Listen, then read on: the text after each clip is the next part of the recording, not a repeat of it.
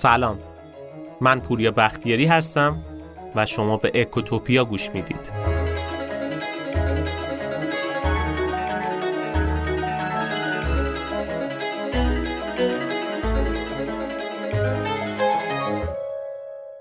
قبلا توی دهه 80 که اوضاع اقتصادی بونم بهتر بود، یکی از آرزوام این بود که یه روزی بشه رئیس جمهور بشم. خوشبختانه خیلی وقته که این آرزو از سرم پریده و دیگه اصلا به این قضایا فکر هم نمی کنم. ولی خب دائما به این فکر می کنم که اگه من یه روزی میخواستم رئیس جمهور بشم و ساختار اقتصادی رو بچینم، احتمالاً چه کارایی انجام میدادم؟ از کدوم جریان اقتصادی حمایت میکردم؟ نظام سوسیالیستی رو انتخاب میکردم یا نظام سرمایه‌داری رو؟ یا اصلا چه کارایی باید انجام میشد تا شرایطمون بهتر بشه؟ این اپیزود میخوام در مورد همین صحبت کنم. میخوام اولا بگم که راهکار درست چیه و باید به چه سمتی گرایش داشته باشیم از لحاظ اقتصادی و سیاسی، و مورد دومم این که حالا هر کدوم از جبهه و جناح رو انتخاب کردیم چه اصولی رو باید رعایت بکنیم. این اپیزود جذاب و متفاوت که با بقیه اپیزودایی که تا الان داشتیم و راه حل‌های خیلی زیادی برای برون رفت از این شرایط اومدیم بیان کردیم. حالا اون قسمت رئیس جمهورش که شوخی بود، ولی به طور کلی میخوایم راجع به یک ساختار اقتصادی و سیاسی درست صحبت بکنیم. اسپانسر این اپیزود گلدیرانه. چه توی محیطای صنعتی در نظر بگیریم چه محیطای خانگی، بحث گرمایش و سرمایش و تهویه هوا خیلی مسئله مهمیه، چون واقعاً جریان هوا جریان زندگیه. این جریان به طراحی و اجرای دقیق نیاز داره که این طراحی و اجرای دقیق هم کار هر کسی نیست. شرکت مهندسی و مشاور صنایع مبتکران گلدیران یکی از شرکت‌های شاخص توی این زمینه است که به طور تخصصی سیستم‌های تهویه مطبوع رو طراحی و اجرا می‌کنه. پس اگه شما هم برای محیط‌های صنعتیتون یا حتی محیط منزلتون به این سیستم‌ها نیاز دارید، میتونید با تیم حرفه‌ای گلدیران تماس بگیرید، ازشون مشورت و کمک بگیرید تا بر اساس نیاز شما بهترین پیشنهادا رو بهتون ارائه کنن. شماره تماس و آدرس وبسایتشون رو توی توضیحات براتون میذارم. ولی اگه توی گوگل هم بنویسید goldiranac.ir سایتشون رو براتون میاره که میتونید ببینید و ازش استفاده کنید.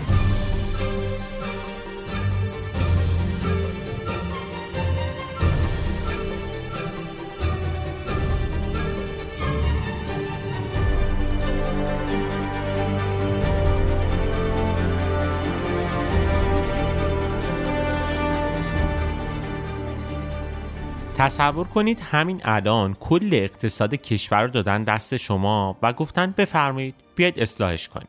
ممکنه خیلی چیزا توی همون روز اول به ذهن من و شما برسه.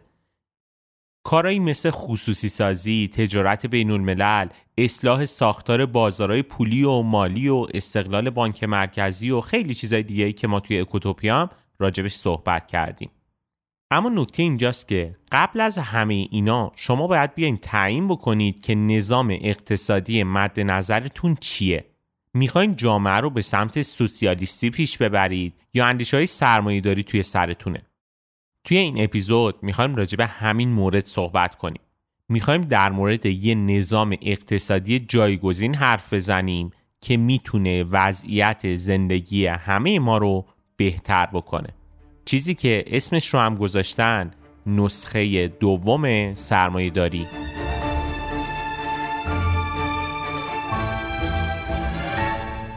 قبل از که شروع بکنیم به نظرم بد نیست که یه مروری داشته باشیم که ببینیم اصلا سوسیالیسم و کاپیتالیسم چیه. به زبون خیلی ساده اگه بخوایم بگیم، توی یه نظام اقتصادی کاپیتالیستی مالکیت خصوصی اصالت داره.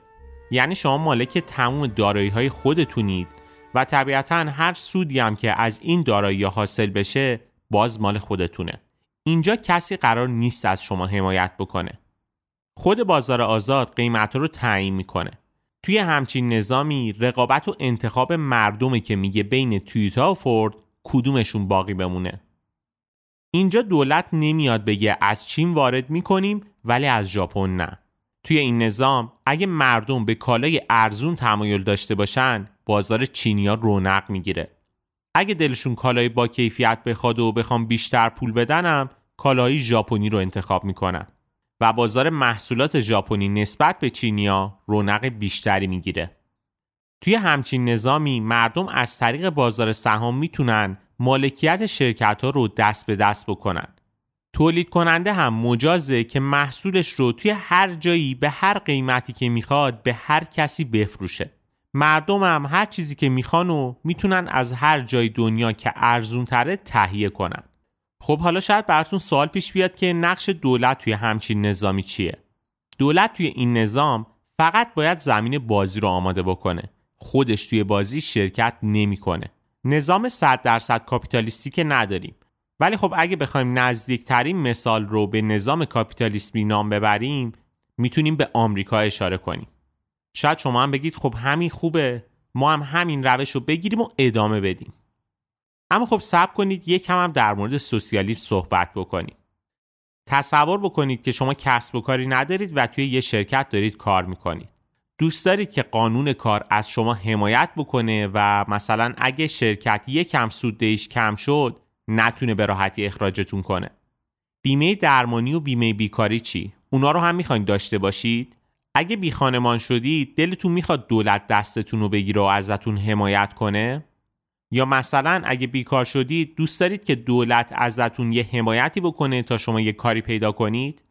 توی نظام سوسیالیستی این مدلیه که کسایی که پول زیاد در میارن باید مالیات زیادتری هم بدن تا کسایی که توی فقر مطلق هستن از گرسنگی و سرما تلف نشن. یعنی اینطوری نباید باشه که یه عده کم میلیاردر بشن و بقیه مردم برای نون شبشون سگ دو بزنن. این چیزی که گفتیم اندیشه‌های نظام سوسیالیستیه. واقعیت اینه که انتخاب بین این دوتا نظام اصلاً کار راحتی نیست. هر کدومشون مزایای خاص خودشون رو دارن. پس اگه بدون انتخاب بخواید اقتصاد کشور رو طراحی بکنید، قطعاً به مشکل میخورید و نتیجه یه چیزی میشه مثل همین الان کشور ما. مثلا بورس تأسیس میکنید، اما دولت میشه همه کاره بورس. استارتاپ راه میندازید، اما تا میاد یکم رشد کنه، قوانین حکومتی میاد در و دکون شما رو تخته میکنه. بیمه درمانی دارید، اما خودتون هم میدونید که بیمارستانهای دولتی فایده ای ندارن، ولی خب پولتون هم به بیمارستانهای خصوصی نمیرسه. نتیجهش یه شترگاف پلنگ اقتصادی میشه که بالاخره مشخص نیست باید طرف سرمایه و تولید رو گرفت یا سمت جامعه و مصرف کننده نهایی رو. و اگه بخوام مثال بزنم از همچین نظامی، شاید هیچ کشوری بهتر از ایران توی ذهنمون نیاد. خب همه اینا رو گفتیم که به اینجا برسیم. ما امروز میخوایم در مورد یه نظام اقتصادی سوم حرف بزنیم که میتونیم اسمش رو نسخه دوم سرمایه‌داری بذاریم.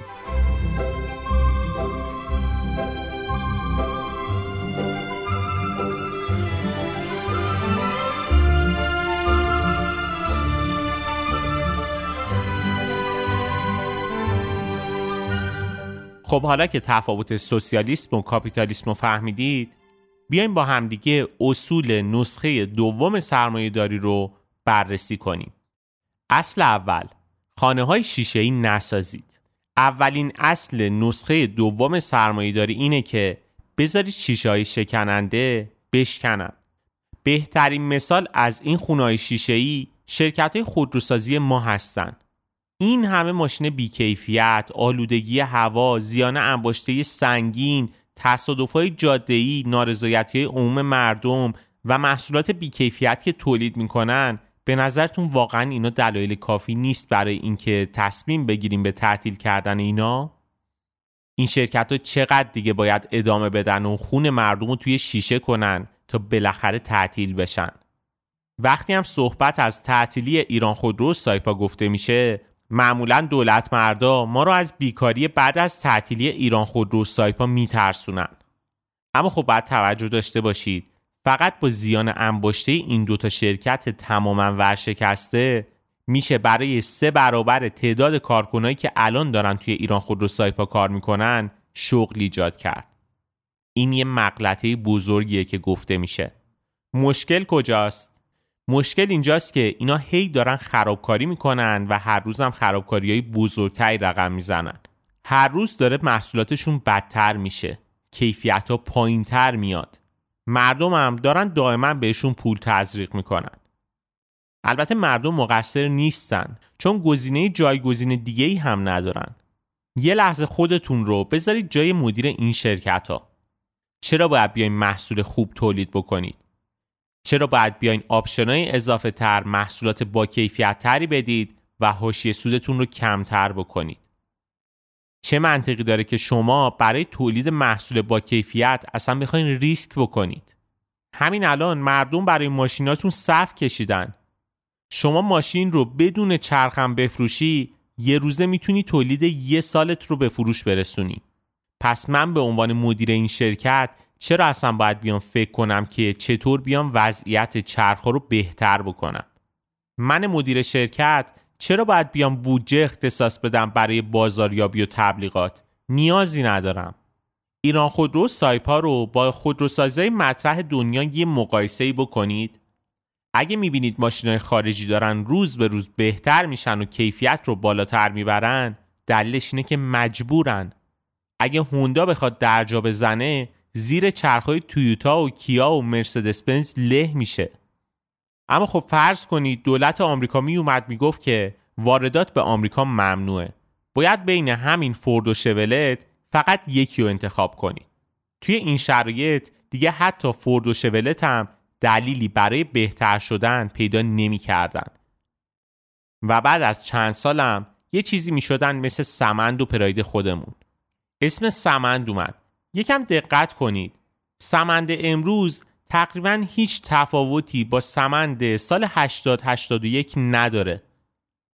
توی خیلی از قطعاتش هم اتفاقاً کیفیتش از 20 سال قبل کمتر شده. تنها تغییرایی که دادن داخلش چی بوده؟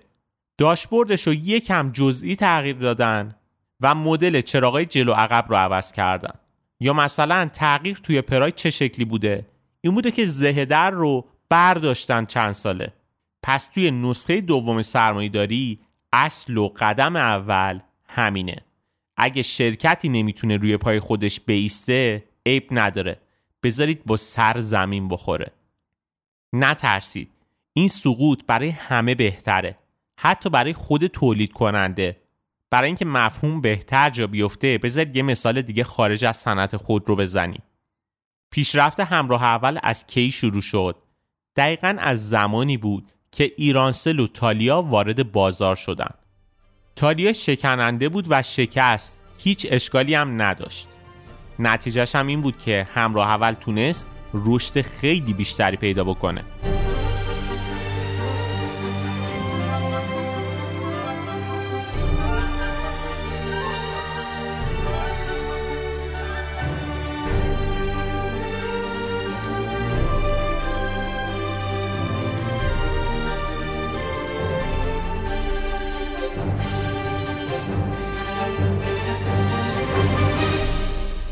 خب تا اینجا راجع به اصل اول نسخه دوم سرمایه‌داری صحبت کردیم و گفتیم که اصل اول اینه که بذارید شکننده ها بشکنن. اما اصل دوم چیه؟ اصل دوم میگه برای سودای شخصی نباید ریسکای عمومی درست بکنید. شما از یه آدم ثروتمند که برای موفقیتش تلاش کرده، زحمت کشیده، اذیت شده، بدتون میاد؟ واقعا با بیل گیتس و استیو جابز و رونالدو و جک ما مشکل دارید؟ نه، مشکلی نداریم. مردم با این که کسی ثروتمند باشه مشکلی ندارن. اگه میبینید توی ایران خودمونم مردم با یه سری ثروتمند که اصطلاحاً بهشون میگن آقازاده هستن مشکل دارن، به خاطر اینه که اینا نه درس خوندن، نه کار کردن، نه حتی یه شب سخت رو گذروندن، اما الان غرق رفاهن. علت این که این آدمو براشون نفرت انگیزن اینه که اونا به میزان عایدی که کسب میکنن ریسک نکردن. اجازه بدید این قسمت رو با یه داستان ادامه بدم. یه مثال خوب از این ماجرا لویی 15مه. لویی مخترع یه اکسیر جادویی اما نفرین شده بود. اکسیری که هرچند خیلی قدرتمند بود اما باعث شد حکومت خودش رو هم از دست بده. اکسیری که امروز توی ایران بهش میگن شرکت‌های خصولتی. شرکت‌های خصولتی اگه بخوام در یک کلمه تعریف بکنم یعنی ریسک شرکت مال مردم ولی سود شرکت مال خودمون. فرمولی که الان خیلی از شرکت‌های دولتی که دارن خصوصی میشن هم در پیش گرفتن. لویی اومد یه شرکت تأسیس کرد به اسم شرکت میسیسیپی. کار این شرکت این بود که بره قاره آمریکا و منابع دره میسیسیپی رو بیاره فرانسه. سهام این شرکت رو به مردم فروخت و از همه ابزارهای تبلیغاتیش هم استفاده کرد که همه سهماش هم فروش بره و هم قیمتش هر روز رشد بکنه. اما خب نکته اینجا بود که این شرکت در واقعیت هیچ کاری نمی کرد. کار این شرکت این بود که برای هزینه‌های دربار مثلا جنگ بیاد پول جمع بکنه. مردم خبر نداشتن که توی شرکت چه خبره. با وعده ثروتمند شدن اومدن همه چیزشون رو سپردن به میسیسیپی. اما خب این شرکت در نهایت سقوط کرد و کل جامعه و حکومت لویی رو زیر خودش له کرد. حرف اینه که دولت نباید کنترل بانک رو به دست بگیره. بانک هم نباید بیاد کنترل دولت رو به دست بگیره. اگه این اتفاق بیفته ریسکای بانک مستقیم میرسه به مردم. هرچند ممکنه یه عده خاص سود بکنن اما همه جامعه حتی همون قشر خاص هم در معرض خطرات این سود قرار بگیرن. توی کاپیتالیسم این مشکل پیش میاد. شغل برای کارفرما یه هزینه کوچیکه ولی برای کارگر همه زندگیشه. سود کارگر به کارفرما میرسه. اما اگه این شغل از بین بره کارفرما حتی ممکنه متوجه نشه که چه اتفاقی افتاده ولی خب کارگر همه چیزش رو از دست میده. خب شاید بگید که کاپیتالیسم بده و سوسیالیسم خوبه. ولی خب برای این قضیه توی سوسیالیسم هم مشکل وجود داره. یه جماعتی بیخبرن که دارن ریسکای یه گروه کوچیکی که دانش و علم کافی ندارن و به معنی واقعی کلمه بیخرد هستن رو به جون میخرن. تصمیمای سیاستمدارای ابله میتونه توی یه شب وضعیت زندگی شما رو 1000 درجه بدتر کنه. پس نه سوسیالیسم و نه کاپیتالیسم نمیتونن راه حل درستی برای این قضیه ارائه بکنن. اما خب شاید براتون سوال پیش بیاد که بدترین حالت ممکن چیه؟ بدترینش بانک‌های دولتی و دولت‌های بانکی هستن. حالتی که فوق‌العاده شکننده و در عین حال خطرناکن. مثل کدوم کشور؟ دیگه داریم زندگی میکنیم این شرایط خودمون دیگه. ایران یه مثال خیلی خوب توی این زمینه است. پروژه‌های خیلی زیادی اتفاق افتاده توی این چند دهه گذشته که برای دارایی‌های عمومی آدما ریسک‌های بزرگی درست کرده. مثل بورس 99، مثل پدیده شاندیز، مثل خیلی چیزای دیگه‌ای که وجود داشته و آدمای خیلی زیادی سرمایه هاشون رو از دست دادن. پس اصل دوم نسخه دوم سرمایه داری این شد که نباید بیایم برای سودای شخصی ریسکای عمومی ایجاد بکنیم.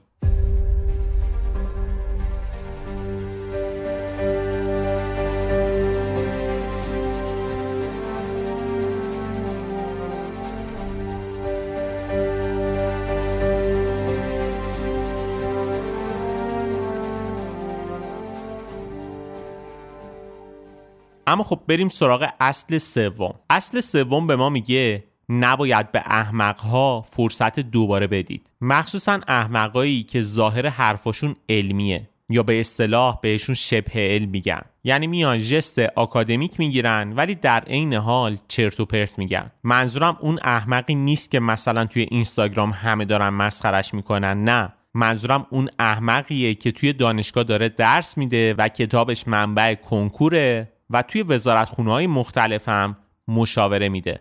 کسایی که عموماً لقب استاد و دکتر و اینها رو هم به خودشون میدن. کسایی که توی عملم نشون دادن که از یه چوب خشک کمتر فایده داشتن برای اقتصاد کشور. احتمالاً شما هم مثل من آدم‌های زیادی توی ذهنتون اسمشون مرور شد.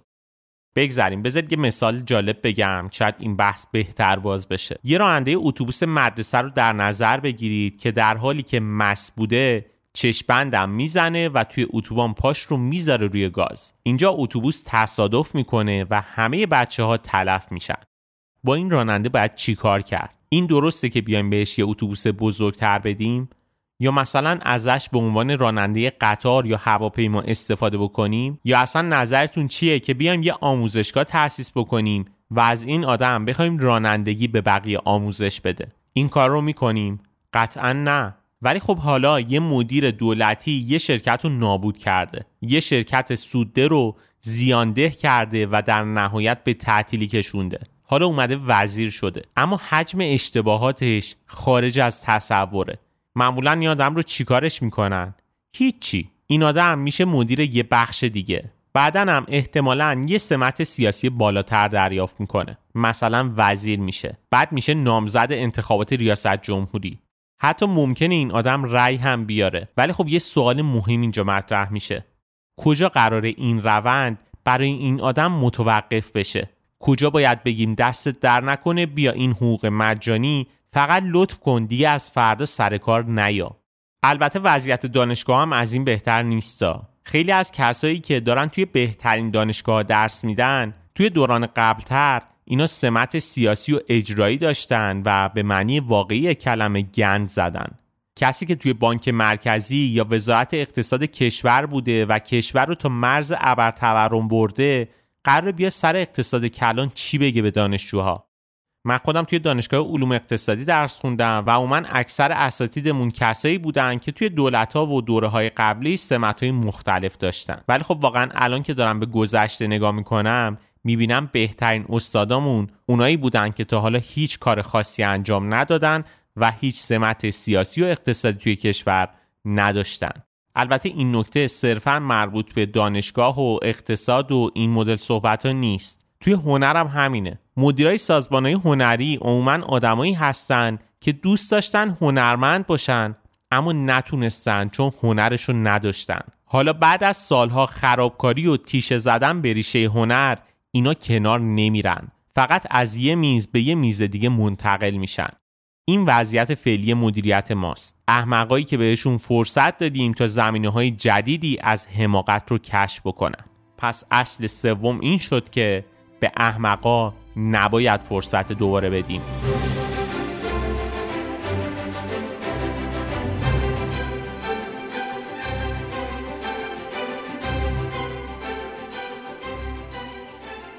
خب تا اینجا ما به 3 اصل مهم اشاره کردیم. اصل 4 میگه نباید به هر کسی پاداش بدیم. یه سری شغلا هستن که برای اپتیموم کردن یه عدد دارن تلاش میکنن، کارشون صبح تا شب همینه، این عدد رو بگیر، ببرش بالا یا بیارش پایین. مثلا در نظر بگیرید شما مدیر تولید یه شرکت هستید. شما تلاش میکنید که حجم ضایعاتتون رو حداقل بکنید یا سود نهایی شرکت رو بالاتر ببرید. شما طبیعتاً در قبال کاری که انجام میدید پاداش هم دریافت میکنید و این پاداش عموماً منبع اصلی درآمدتون میشه. اما خب هر شغلی نباید اینطوری باشه. مثلا مدیر یه نیروگاه هسته‌ای نباید برای افزایش تولید برق پاداش بگیره. کار اصلی این مدیر فشار آوردن به راکتورا نیست، اتفاقا برعکسه، کارش امنیته. امنیت بخش اصلی کار این آدمه. حتی اگه تشخیص بده که راکتور باید 1 ماه خاموش باشه و تولید به 0 برسه، بازم باید امنیت رو تضمین بکنه، نه اینکه تولید برق رو حداکثر کنه. اجازه بدید یه مثال دیگه بزنم. یکی از مشاغلی که اصلاً و ابداً نباید پاداش دریافت کنه، رئیس کل بانک مرکزیه. کسی که رئیس کل بانک مرکزی باشه، تقریباً هر کاری که دلش بخواد رو میتونه با پول و بازار انجام بده. هر چیزی، کاهش یا افزایش تورم، تقویت پول ملی یا حتی تضعیف اون، همه این کار رو میتونه انجام بده. اما نکته مهم اینه که رئیس کل بانک مرکزی مثل یه جراح قلب، مثل مدیر یه نیروگاه هسته‌ای باید کاری رو انجام بده که درسته. برای همینم هست که تقریباً همه کشورهای پیشرفته به استقلال بانک مرکزی اصرار دارن. پاداش دادن به رئیس کل بانک مرکزی یعنی کنار گذاشتن مصلحت و تلاش اون آدم برای اپتیموم کردن یه عدد به هر بهای ممکن. پس اگه رئیس کل بانک مرکزی برای تصدی این پست انگیزه‌ای غیر از پاداش نداره، بهتره که این صندلی ریاست رو ترک بکنه. یه مرور بکنیم. اصل 4 رو اشاره کردیم و گفتیم که این اصل میگه ما نباید به هر کسی پاداش بدیم.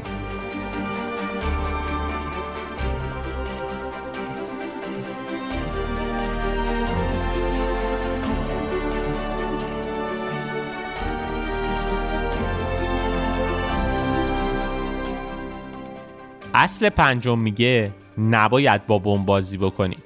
تصور کنید روی یه بمب برچسب هشدار زدیم و توضیح دادیم که انفجار این بمب چقدر میتونه خطرناک باشه. حالا اگه بیایم این بمب رو دست یه بچه مدرسه‌ای بدیم چه اتفاقی میفته؟ اجازه اینو داریم که دست یه بچه مدرسه‌ای که سواد و علم کافی هم نداره بدیم و این توجیه رو هم بیاریم که روی بمب برچسب بیانیه ریسک چسبیده شده بود؟ نه، این راهکار درستی نیست. بذار یک مثال خارج از بمب بزنم، باز به بمب برمیگردم. واقعیت اینه که اکثر آدمایی که میرن تو بازار بورس سهام میخرن یا درکی از صورتهای مالی ندارن، یا اگه هم بلدن صورتهای مالی رو بخونن به خودشون زحمت خوندن این صورتهای مالی رو نمیدن.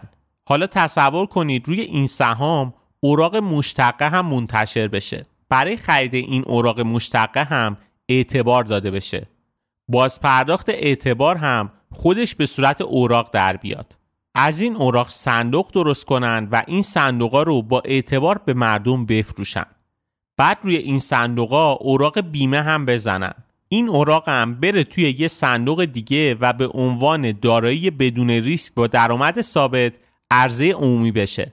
شاید بگید گیج شدم، خیلی طبیعیه، اصلا کی میتونه همچین هیولایی که توضیح دادیم رو تحلیل بکنه؟ ولی خب نهادهای نظارتی بورس چجور میان این مشکل رو حل میکنن؟ یه بیانیه ریسک میدن و تمام. نکته اینجاست که ابزارهای مالی گاهی اونقدر پیچیده میشن که حتی خبره های بازارم از تحلیلشون عاجز میشن. این ابزارها بدون هیچ کنترل خاصی در خدمت مردم قرار میگیرن و نتیجه یه چیزی میشه مثل سال 2007 توی آمریکا که یه فاجعه اتفاق افتاد. شاید فکر کنید توی ایران این شکلی نیست و این چیزا مال آمریکاه، اما خب مؤسسات مالی که اومدن پیشنهاد سودای بالا دادن و طوری هم حرف زدن که انگار این سودا ریسک خاصی ندارن، ولی ما بعدش مواجه شدیم با سیل آدمای مال باخته که شبیه به همین ماجرا بودن. نتیجه این انفجار چی بود؟ آدما دیگه اعتماد نکردن، گفتن آقا بیایم یه تویوتا بخریم بذاریم توی پارکینگمون، هم سودش بهتر از بانکه، هم خیالمون راحته که داراییمون کجاست، با پول مازاد که به دست میاریم دلار انبار میکنیم و سکه میخریم هر ماه. دیگه کسی به مردم توضیح نداد ریسک پنهانی که خریدن چی بود. توی بهترین تحلیل گفتن کار خودشون بود، خوردن رفت، که البته تحلیل نیمه درستی هم بود. اون چیزی که افتاده بود روی دوش مردم ریسک بود. مثلا سال 99 توی همین بورس خودمون وقتی دارایی کم و پالایش عرضه شدن دولت از فروش سهامشون سود کرد، اما سوال مهم که هیچ کس هم ازش حرف نمیزنه اینه که ریسک این بازدهی کجا رفت؟ این مدل اتفاقا باعث شد هم بازار خودرو و طلا و دلار به شدت از دلالی آسیب ببینن و هم بازارهای پولی و مالی ما فلج شدن. من الان که دارم این پادکست رو ضبط میکنم دارم توی زمانی حرف میزنم که همه نشونه ها برای رشد بازاری مثل بورس فراهمه، اما محرک اصلی یعنی پول حقیقی آدما دیگه اگه کلاهشون هم بیفته این طرف سمت بازار بورس نمیان. حقم دارن، میگه سود برای خودتون، من تحمل این همه ریسک رو ندارم.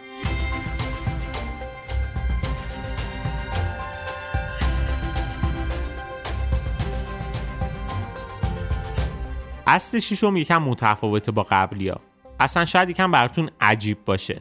این اصل میگه دولت‌ها باید دست از اعتمادسازی بردارن. حرف عجیبیه، یه لحظه بهش فکر کنید. اصلا چرا ما باید به دولت‌ها اعتماد کنیم؟ مگه میخوان چیکارمون کنن که لازمه بگن رفیق بیا به هم اعتماد کن؟ کلمه اعتماد برای انجام عملیات خطرناک استفاده میشه. چرا دولت باید تا این اندازه خطرناک بشه؟ به کلمه اعتماد فکر کنید. شما از همسرتون میخواین که بهتون اعتماد کنه، یعنی اون قسمت‌های پنهانی که ازش بی‌خبره رو چشم بسته قبول بکنه که خبر بدی وجود نداره و همه چیز مرتبه. نکته اینجاست که دولت اولا نباید کار خطرناکی بکنه که حالا بخواد به جلب اعتماد نیاز داشته باشه. دوم این که نباید ریسک‌های پنهانی وجود داشته باشه که عموم آدما بهش دسترسی ندارن. راهکار چیه؟ راهکار اینه که دولت باید کوچیک بشه و بررسی سر تا تهش نهایتا نصف روز وقت بگیره. دولت باید شفاف باشه. دولت نباید توی کار و بازار مداخله مستقیم داشته باشه. این دولت اساساً نیازی به اعتماد مردمم نداره. اعتماد مال شرکت‌های هرمیه. شرکت‌هایی که شما 2 نفر بالاتر و 2 نفر پایین‌تر از خودتون رو نمی‌شناسید. مجبورید چشماتون رو ببندید و اعتماد کنید. اما خب دولت چرا باید بیاد شبیه شرکت‌های هرمی عظیم و تو در تو باشه؟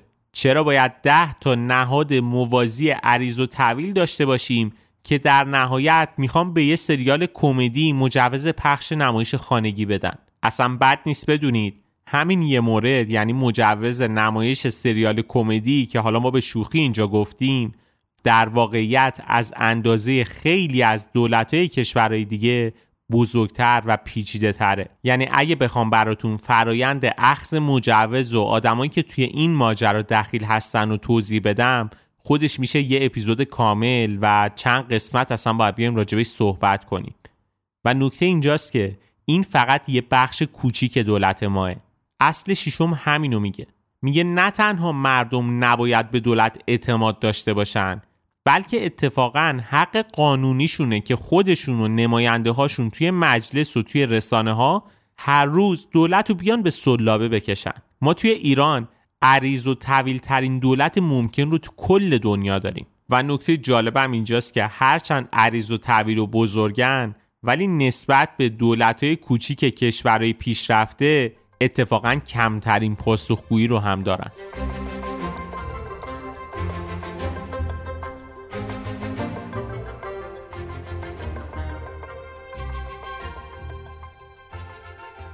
اصل 7 چی میگه؟ اصل 7 میگه نباید بیایم با تریاک رو آزاد بکنیم.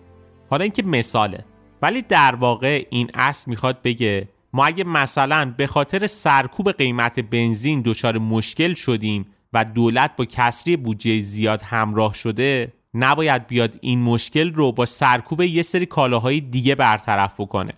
بذارید بازش کنم. دولت متوجه شده که سرکوب قیمت بنزین ایراد داشته. از کجا هم این رو فهمیده؟ از اینجا که بنزین رو خودش می‌خریده 30 سنت و حالا باید به مردم میفروخته 3000 تومان. برای درمانش چیکار میکنه؟ قیمت رو زیاد میکنه. حالا برای اینکه این افزایش قیمت به مردم آسیب نزنه، شروع میکنه به سرکوب قیمت‌های دیگه‌ای که از قیمت بنزین تأثیر میگیرن. سوال مهم اینجا مطرح میشه که اگه مشکل توی سرکوب قیمت بوده، چطوری میخوایم با یه سرکوب دیگه بیایم این مشکل رو حل کنیم؟ این آفت اقتصاد دستوری ماه، چیزی که امروز هم ایران رو به این وضع انداخته. تقریبا توی هر نهاد و سازمان و هر کالایی هم این قضیه دیده میشه. مثل چی؟ مثل ارز. نرخ ارز توی ایران عموما دستوری کنترل میشه و هر زمان که دولت‌های مختلف پول داشتن، ارزپاشی انجام دادن و قیمت ارز رو سرکوب کردن.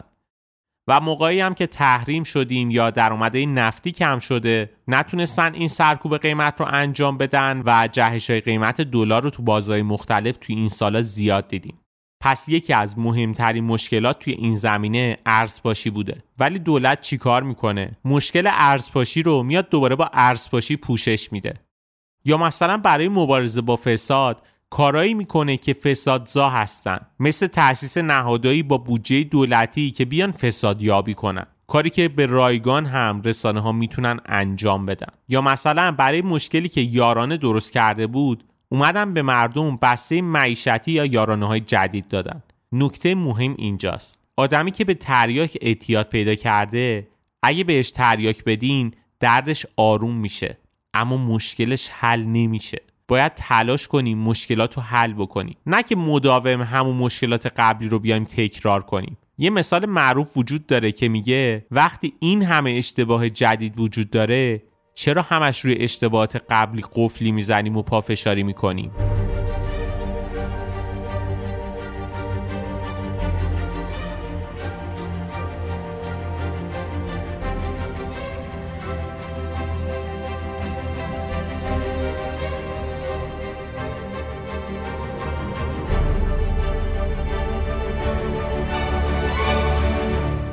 اصل 8 شاید از همه عجیب‌تر به نظر بیاد. این اصل میگه مردم نباید سرمایه گذاری کنن. توجه داشته باشید وظیفه دولت‌ها این نیست که بیان بسترهای مناسب برای سرمایه گذاری مردم درست کنن. اونا باید بیان کاری کنن که مردم به سرمایه گذاری نیاز نداشته باشن. یعنی چی؟ بذارید یه مثال بزنم که بهتر متوجه بشید. یه معلم ریاضی رو در نظر بگیرید. این آدم باید در طول روز 3 کار بکنه. درس بده، استراحت کنه و دانش خودش رو بروز کنه. اگه برای معلم مدام قیمت سکه و دلار و وضعیت بورس مهم باشه، پس کی میخواد کار اصلیش یعنی آموزش رو انجام بده؟ دکتری که توی اتاق عمل فکرش پیش قیمت مسکن و خودرو ارز باشه، به نظرتون میتونه بهترین و دقیقترین عملکردش رو داشته باشه؟ طبیعتاً نه. اما توی کشوری مثل ایران چرا مردم احساس میکنن به سرمایه گذاری نیاز دارن؟ علتش اینه که اونا میبینن مدام داره وضعیت بدتر میشه. میبینن که با کار کردن و فقط کار کردن نمیتونن حتی به یه سطح زندگی معمولی برسن. حالا پیشرفت که جای خود. اونا میبینن که آتیش تورم داره ارزش داراییاشون رو از بین میبره و هر روز قدرت خریدشون هم داره کمتر میشه. ناچارن برن سراغ سرمایه گذاری. اما معمولا چه اتفاقی میفته؟ توی سرمایه گذاریایی که انجام میدن همون پولی رو هم که داشتن از دست میدن. یکم همین چند سال گذشته ایران خودمون رو مرور بکنید.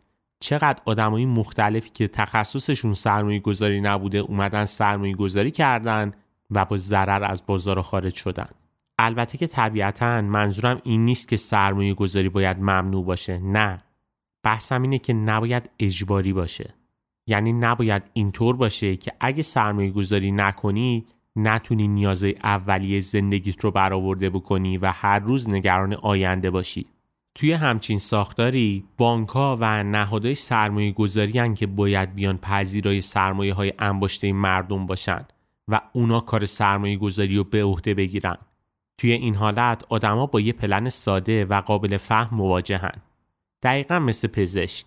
کسی که سرماخورده نمیره تو کلاس آموزش خود درمانی شرکت بکنه که میره به یه پزشک مراجعه میکنه، اون پزشک اونو معاینه میکنه و یه نسخه بهش میده و میره داروخونه، داروش رو تحویل میگیره. اینجا هم همینطوره. دولت‌ها به جای اینکه بیان هزینه بکنن تا سرمایه گذاری رو برای عموم آدما ممکن کنن، باید بیان تلاش کنن مردم رو از سرمایه گذاری بی‌نیاز کنن. این ساده سازی‌ها واقعاً اثر بخشه. اصلا همین ساده سازی که گفتیم خودش میتونه اصل 9 نسخه 2 سرمایه‌داری بشه. اصل 9 چیه پس؟ اینه که بیایم با ساده سازی به جنگ پیچیدگی‌ها بریم. توجه داشته باشید. اقتصاد یه علمه و مثل فیزیک و پزشکی پیچیدگی‌های زیادی داره. اما خب بقیه علوم اومدن کارو برای مردم راحت کردن. اگه ماشین شما خراب بشه میرید یه قطعه رو میخرید بدون اینکه چیزی بخواین از تکانه زاویه و مقاومت فولاد بدونید. با تعویض اون قطعه هم مشکل شما حل میشه. پزشکا اومدن چیکار کردن؟ اومدن ویروس‌های پیچیده و مواد شیمیایی عجیب و غریب رو به شکل یه قرص ساده مثل آدلکلت درآوردن. شما این قرص رو میخورید و مشکلتون برطرف میشه. اما توی بازار مالی چطوریه؟ کلی آموزش و کلاس و ابزار و نمودار و اندیکاتور هست که آخرش هم آدمو ضرر میکنن و توجیه ضرر کردنشون هم این میشه که شما آموزش اصولی ندیدید. یا مثلا توی بورس خیلی وقتا آدمو میرن کلاسای بنیادی، تکنیکال، پرایس اکشن، تابلوخوانی و کلی کلاسای دیگه که وجود داره. تازه آخرش بهشون میگن اینا البته به درد بازار واقعی نمیخوره. یا مثلا میگن توی ایران این ابزارا کاربرد نداره. واقعا یه نکته جالبی وجود داره. اگه شما میخواستید خلبان جنگنده بشید، موضوع خیلی روشن‌تر بود تا اینکه بخواید یه پس‌انداز کوچیکو بیارید به بازار سرمایه و خیالتون راحت باشه که دست کم از تورم عقب نمیافتید. البته که هم یه مشکل نیست. مشکل دوم اینه که شما مثلا 100 میلیون تومان پس‌انداز دارید. با فرض اینکه یه سود خوب 60% بخواید توی سال ببرید، یعنی ماهانه میشه حدود 5 میلیون تومان به طور میانگین. این عدد سود در مقابل سرمایه‌تون ارزش نداره که بخواید برین براش فول تایم وقت بذارید. اصل نهم که به عنوان ساده سازی بیان کردیم به همین علته. این پیچیدگی‌ها باید ساده بشن. حالا شاید بپرسید این حد از پیچیدگی خب چه مشکلی داره مگه؟ توجه داشته باشید که به عنوان مثال بازار سرمایه میتونه به جای اینکه محلی باشه برای عرضه سرمایه عمومی و توزیع ثروت، در نهایت بیا تبدیل بشه به ابزاری برای پنهان کردن ریسک، یا بهتره بگم عمومی کردن ریسک‌های پنهان دولت. بذارید این قسمت رو بیشتر باز کنیم. ایران خودرو و سایپا که توی بورس هم هستن، حالا دیگه کلی مالک خصوصی دارن به شکل سهامدار و الان ریسک اون تصمیمای سیاسی گروه اقلیت به جمع زیادی از مردم منتقل شده. حالا شاید شما در توجیه این حرف من بگید که خب الان صندوق‌های سرمایه‌گذاری وجود داره که میشه به طور غیر مستقیم سرمایه‌گذاری کرد و خب دقیقاً هدفشون هم همینه که دیگه ما مستقیم وارد سرمایه‌گذاری نشیم. قطعاً راه حل بهتری از شرایط فعلی هست. ولی خب این صندوق‌ها هم راه حل خوبی برای ساده‌سازی که داریم توضیح میدیم نیست. علتش هم اینه که شما اگه بیاین روی سیستم پیچیده‌تون ملافه بکشید، اون سیستم رو به سیستم ساده تبدیل نمی‌کنه. توی اون صندوق‌ها هنوز سهام شرکت‌های خصولتی وجود دارن. خودش محل انباشت ریسکه. دقت کنید که راه حل نبود شفافیت، عدم شفافیت بیشتر نیست.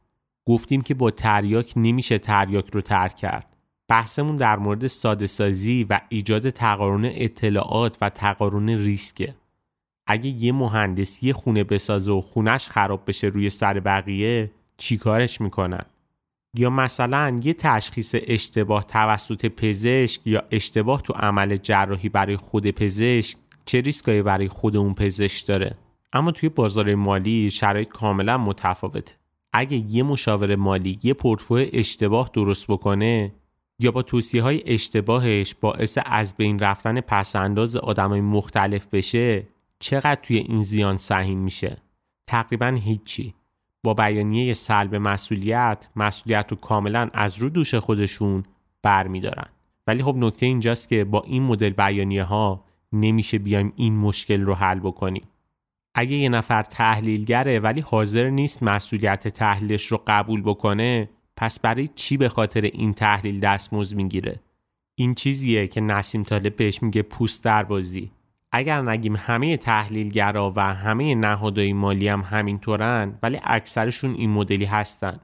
هیچ کدومشون توی ضرر با شما شریک نیستن. ولی اگر توصیه‌ای بکنن، براتون سرمایه‌گذاری انجام بدن، ولی سرمایه‌گذاریتون با سود همراه بشه، توی منفعت باهاتون شریکن. ولی هیچ کس، تکرار میکنم، هیچ کس، حتی بزرگترین نهادهای مالی هم توی ضرر با شما شریک نمیشن. فقط اگه به سوددهی رسید سهم خودشون رو برمی‌دارن.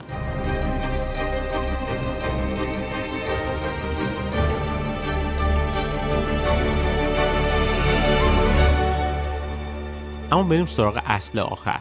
اصل دهم میگه ساختمونای خرابتون رو نباید هتل کنید. اجازه بدین توضیح بدم. فرض کنید که شما 2 تا خونه دارید. یکیش نو و سالمه، یکی دیگه‌اش خراب و داغون. هر لحظه هم ممکنه سقفش خراب بشه روی سرتون. حالا اگه خودتون برید توی خونه نو زندگی بکنید و خونه خراب رو اجاره بدیم به مردم، چه اتفاقی میفته؟ این دقیقاً میشه همون عمومی کردن ریسک‌های خصوصی که توضیح دادم. ریسک مال شماست، اما دارید این ریسک رو منتقل میکنید به مسافری که میاد توی خونه شما میمونه و بابت این انتقال ریسک ازش پولم دریافت میکنید. توی کشور چه شکلیه؟ شرکت‌های خوب و سودده دولتی نمیان توی بورس. شرکت‌های مستهلک که دیگه جایی برای رشد ندارن عموماً عرضه میشن توی بورس. مردم هم میگن خب عرضه اولیه است دیگه، میخرن چون سود میده. بعد از اون هم سهام چرک این شرکت‌های پوسیده بین مردم دست به دست میشه، به این امید که یه روزی بیاد روی دارایی‌های قدیم شرکت تجدید ارزیابی بزنن. دارایی‌هایی که به خاطر تورم قیمتشون افزایش پیدا کرده. با این کار قیمت سهم میره بالا و میفروشنش به یکی دیگه. نسیم طالب برای این موضوع یه مثال جالب میزنه. میگه درسته که برای درست کردن املت باید چند تا تخم مرغ بشکنیم. اما خب چرا نمیایم املتمون رو با تخم مرغای شکستمون درست بکنیم؟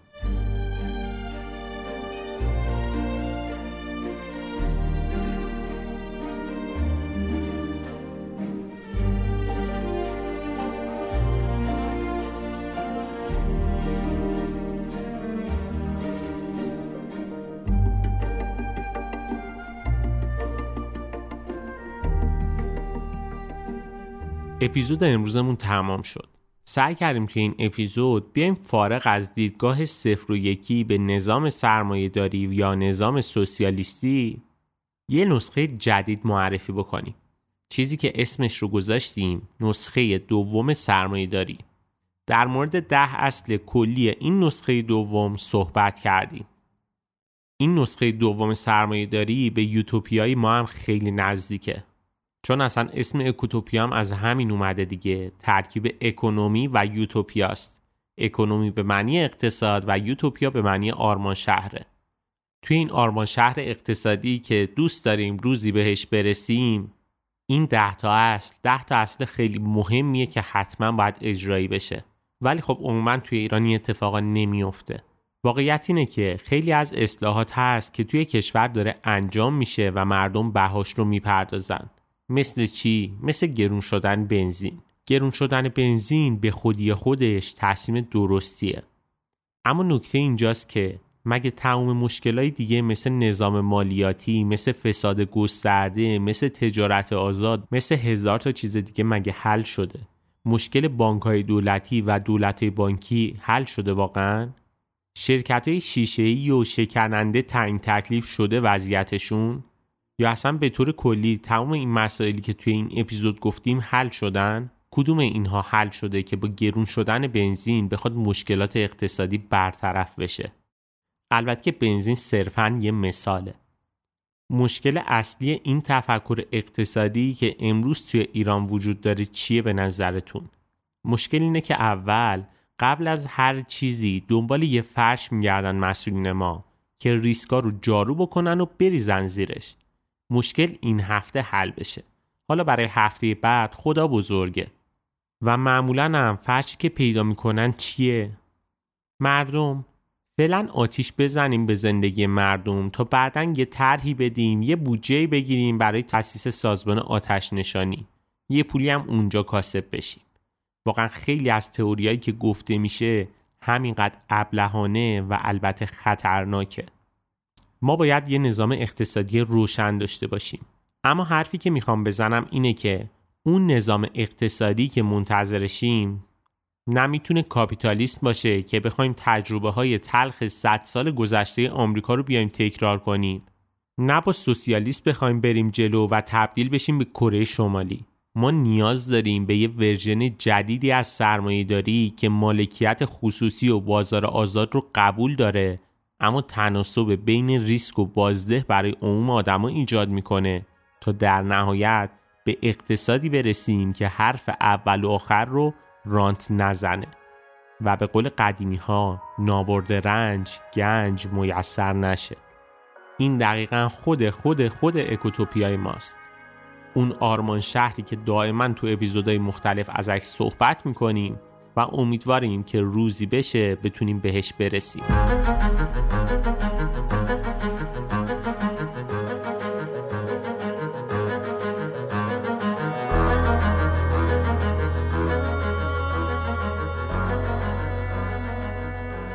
خیلی ممنونم از این که اکوتوپیا رو گوش میکنید و به دوستانتون معرفی میکنید.